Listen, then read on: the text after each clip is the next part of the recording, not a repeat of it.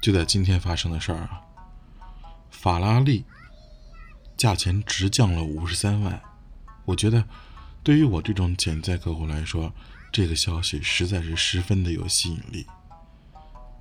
但是吧，另外一边，共享单车最近推出了四块钱的包月，我觉得这个事儿对我来说也比较靠谱。